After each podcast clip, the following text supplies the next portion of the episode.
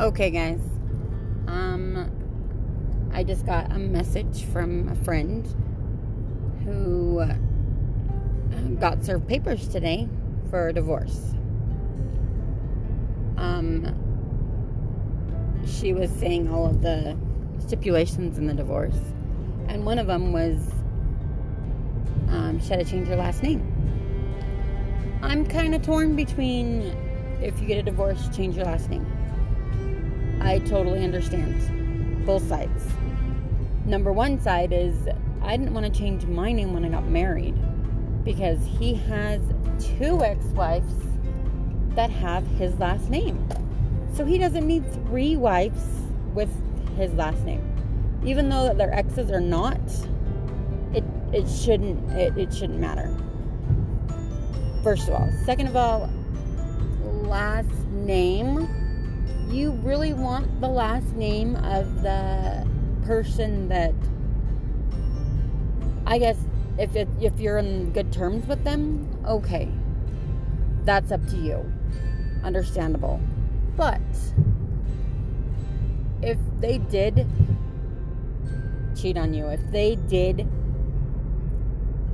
do whatever they did to hurt you and leave you in with all the bills, so forth, would you really want his last name?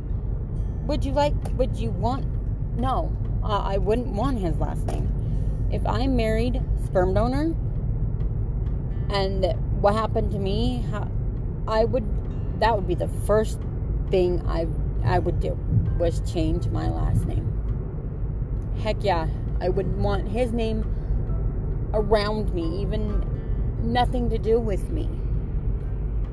So, I don't know.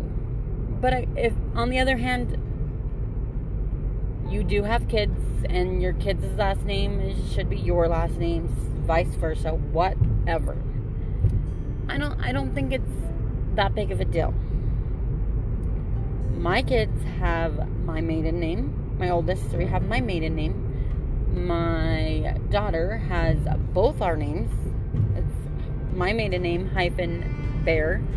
Um, my little boy has just Bear because boys should have their dad's last name to keep the name going. Totally understand that. Um, but stipulations on divorce. It has to be up to him. It can't be up to his girlfriend, his whatever, whatever she is. I don't know.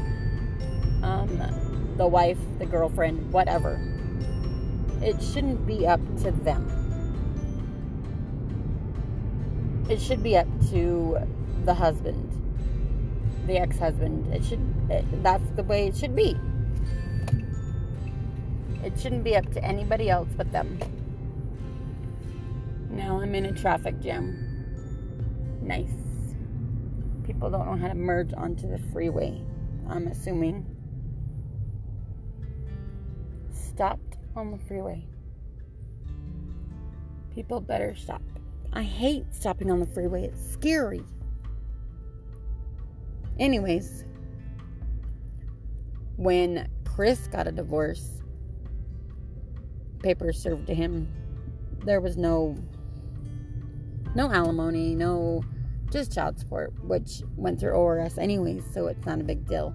But did she ask me to change my name? No my stipulation was I'm not changing my name until one of them changes theirs because they don't need your last name.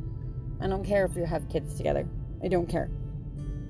So I'm kind of on on the girlfriend side, but it shouldn't be up to the girlfriend. It should be up to the ex-husband. Yes, it's hard for kids. So hard for kids and parents going through a divorce. I've seen it. I haven't been through it as a child, but I've seen it, dealt with it, raising kids that have parents that are divorced, so or separated or whatever. Um, and it is hard. But guess what? He did he cho- chose what he needed to do. Now you have to do what you need to do. Move on with your life. Be done with it. Drop it, sign the papers and back up. Let him live the way he thinks grass is greener on the other side. Let him go. Don't fret, about it. Oh, now there's an accident. That's why we're stopping. Nice. Um, I wouldn't, I don't know. It is very, very hard to raise kids through a divorce. Yes. But it'll make kids stronger, learning how not to love somebody or vice versa. How to love someone and how to, how to take care of them. That's what I think would be nice. Would be the parents not talking bad about the significant other. Um, yes, you're pissed off. Go in the closet and scream and get in the shower and scream and cry and do what you need to do, but do not do it in front of your kids. Don't belittle whoever they're with in front of your kids because it's hard for them to know what's going on, first of all. Second of all, because then it goes on to them calling the other one's girlfriend, whatever, names that she doesn't deserve. It takes two to do this deed. It takes two, not just one. It took both of them to do this. So it is hard all around, guys.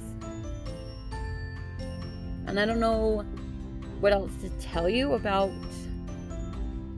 divorces because I haven't been through a divorce emotionally, but I have seen it and I've had to deal with a lot. I've been on the other side of that. So you can be a better person and sign the paperwork, walk away. And be the better person. Don't let him belittle you. And I guess deal with his sh- don't have to deal with his shit, but be the adult because you know he obviously wasn't an adult when he did what he did. So he's not going to be an adult about dealing with being a parent um, and so forth.